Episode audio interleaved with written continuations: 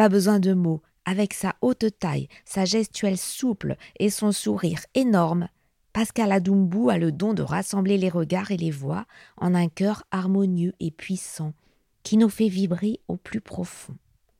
En juin dernier, le jeune chef de chœur isérois, qui enseigne la direction de chœur au Conservatoire de Grenoble, dirigeait pour la première fois les 1600 apprentis chanteurs du chœur d'enfants à travers champs pour le spectacle Ernest et Célestine.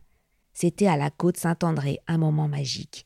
Pascal a été tout de suite séduit par le projet porté par Bruno Messina, directeur d'Aïda avec le département de l'Isère, qui permet chaque année à des élèves loin des écoles de musique en milieu rural de découvrir la puissance du chant et de la musique. Mais d'où lui vient sa vocation?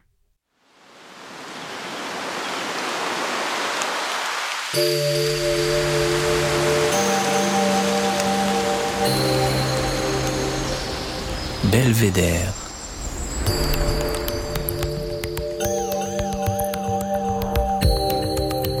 le podcast du département de l'Isère.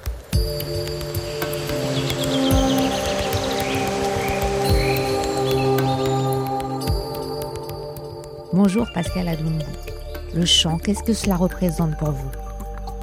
Alors la pratique du chant, euh, pour moi, euh, bah, ça représente, c'est mon métier déjà. Euh, voilà, j'ai la chance d'être chef de chœur. Alors j'ai chanté, j'ai beaucoup chanté. J'ai des très beaux souvenirs, des très belles expériences de chant. Euh, des aventures humaines euh, assez mémorables grâce au chant, quand j'étais au Cœur national des jeunes notamment, des, premiers voyages, des rencontres avec des gens du monde entier, des Danois, des Slovènes, des Norvégiens, et avec un, moyen de communication immédiat, parce qu'on chante la même musique, on est capable de chanter la même musique, de se rassembler dans une même vibration. Donc en tant que chanteur, voilà, ce rapport au chant pour moi c'est vraiment un, instrument profondément humain. Le fait d'utiliser la voix, la voix humaine, ça permet d'être de toucher au plus profond les gens. Je trouve que c'est l'instrument qui est le plus direct quand on, quand on l'utilise euh, euh, en vérité, quand on est connecté à ce qu'on fait, connecté à l'instant, alors on peut vraiment toucher les gens de façon euh, très très profonde grâce, grâce à la musique portée par la voix en, toute simplicité. Et puis la dernière chose, c'est que le chant, bah, c'est un instrument qu'on a toujours à disposition. Quand avez-vous découvert votre voix? Moi, mon métier, c'est vraiment de faire chanter plus que de chanter moi-même. Alors, j'ai appris à chanter, j'ai appris de la technique vocale, mais je ne dirais pas que j'ai eu la révélation de ah, tu sais chanter et, tu peux euh, toucher les gens avec ta voix. Euh, mais par contre, j'ai eu la révélation, euh, je pense que quand j'ai découvert le chant choral, le, le chant en chœur, c'était dans un festival, ça devait être dans les années euh, dans les années 2000, je pense autour des années 2000, euh, j'ai vraiment su que c'était un instrument que, qui, que le chant choral, ça, me suivrait, que je continuerais à en pratiquer et que j'essaierais d'en pratiquer euh, avec beaucoup d'exigence et pour, pour pouvoir en retirer le plus de plaisir possible. Je savais pas encore que j'en ferais mon métier, mais j'ai tout de suite senti que c'était quelque chose qui allait me, allait me, me bouger et, et, me, et me, me bouger pendant, pendant longtemps et possiblement pendant toute ma vie. Quelles sont les qualités requises pour ce métier?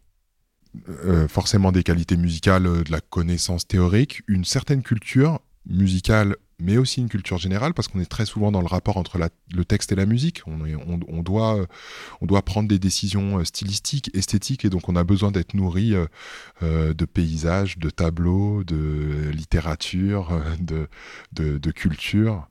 Euh, de peuples du monde. Donc voilà, donc ça c'est les compétences du chef de chœur. C'est d'abord, je pense, une, une curiosité, une curiosité qui permet petit à petit de se façonner une culture.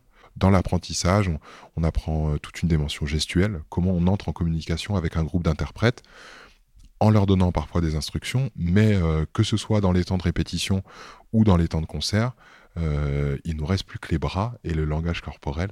Et donc il y a tout cet apprentissage finalement, c'est un espèce de cours de communication euh, incroyable, euh, par une très grande sobriété de la parole. On montre par le geste, par l'effet miroir, par l'exemple, par l'exemple vocal. Parfois, on chante et on essaie de faire sentir ce qu'on veut dans ce qu'on chante. On, ne montre pas ce qu'on veut que les gens chantent, mais on essaie de les faire accéder à ce qu'on veut dire simplement en chantant.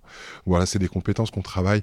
C'est, il y a une immense partie, je pense, de la formation du chef et du travail de chef qui relève du, savoir-être, des, qualités d'interaction humaine avec un groupe.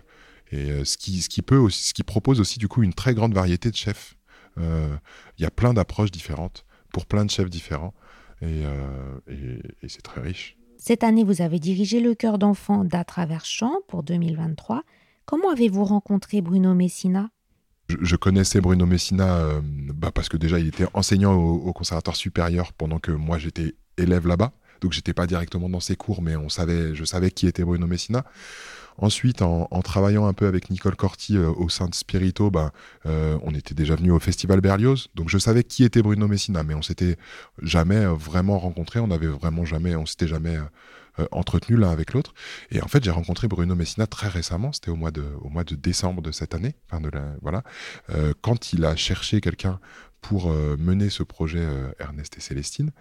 Et, et, et, ça s'est fait assez rapidement, on s'est rencontrés et on s'est vraiment très très bien entendu très très vite. C'est la première fois que vous dirigez des enfants? Non, j'avais déjà dirigé des chœurs d'enfants. Euh, ça a même été une de mes premières activités quand j'ai commencé à diriger. Je dirigeais une chanterie. C'est dans le sein du mouvement à cœur joie. à Lyon, il y a plein de petits groupes qui chantent euh, disséminés dans la ville et dans l'agglomération lyonnaise et qui se retrouvent euh, chaque année à la fin de l'année pour, pour, un, pour, un, pour un grand spectacle. Donc, c'était. donc depuis le début, je dirige des enfants. Au Conservatoire de Grenoble aussi, j'avais des chœurs d'enfants. Euh, j'en ai pas eu cette année, puis j'en reprends, j'en reprends un cœur d'enfant pianiste l'année prochaine. Mais euh, donc, donc voilà, j'étais familier de la direction d'enfants. C'est la première fois, par contre, que je dirige autant d'enfants. Et c'est aussi la première fois que je suis euh, chargé de rassembler des enfants qu'on travaille avec d'autres. C'est-à-dire, ce qui est un petit peu particulier dans, dans ce projet à travers champ, c'est que bien sûr, là, on fait un beau spectacle, euh, on, a une dernière ligne droite où on a euh, répétition et concert avec les enfants et moi je suis en face. Mais en fait, ce qui est très précieux dans ce projet à travers champ et ce qui est incroyable pour les enfants, ce qui est une opportunité incroyable, c'est qu'ils ont des intervenants qui viennent toutes les semaines dans les écoles. C'est-à-dire que moi, j'ai rencontré au mois de janvier une équipe d'intervenants. Ils sont une, dizaine ou une quinzaine d'intervenants. Euh, on a travaillé ensemble sur des petits temps de formation pour appréhender la partition qu'on a à monter ensemble.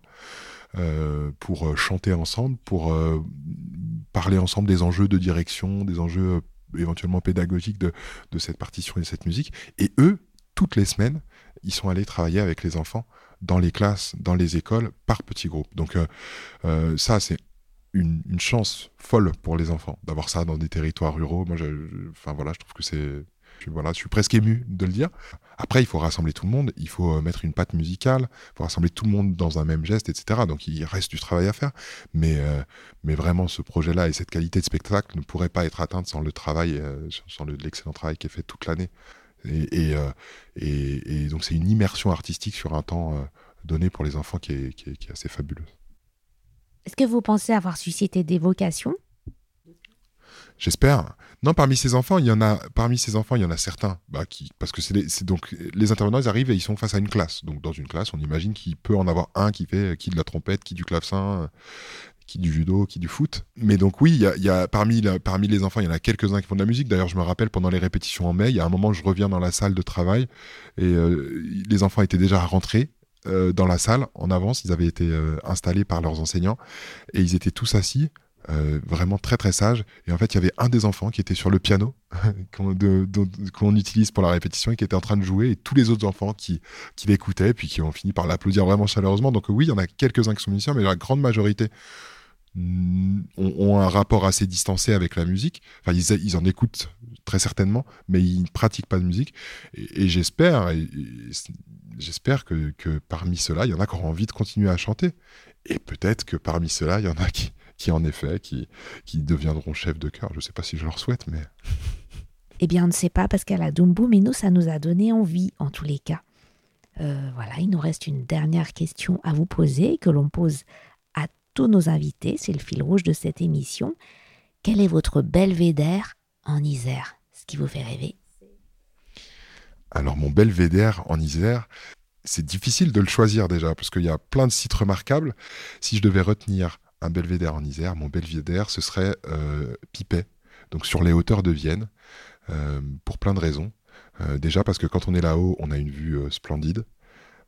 Si on a de la chance, quand on est là-haut, on peut entendre de la musique qui monte du théâtre antique.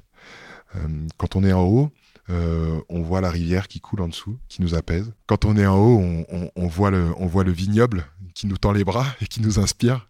Et puis enfin, quand on est en haut, ben, on voit la maison de, mes beaux-parents. Alors euh, ça fait quand même beaucoup de bonnes raisons de, de trouver que ce belvédère est mon belvédère d'Isère.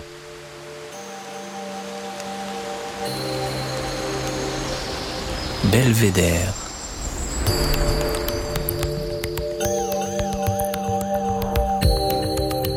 Le podcast du département de l'Isère. Voilà, Belvédère, c'est fini pour aujourd'hui. Nous espérons que vous avez apprécié. Cet épisode a été réalisé par Véronique Granger avec le concours de Annick Berlioz pour la prise de son Émilie Vadel du studio Scadianco pour le mixage. La musique est signée Denis Morin de Vague Imaginaire. Vous pouvez nous retrouver sur isar.fr et sur toutes vos plateformes de podcast préférées.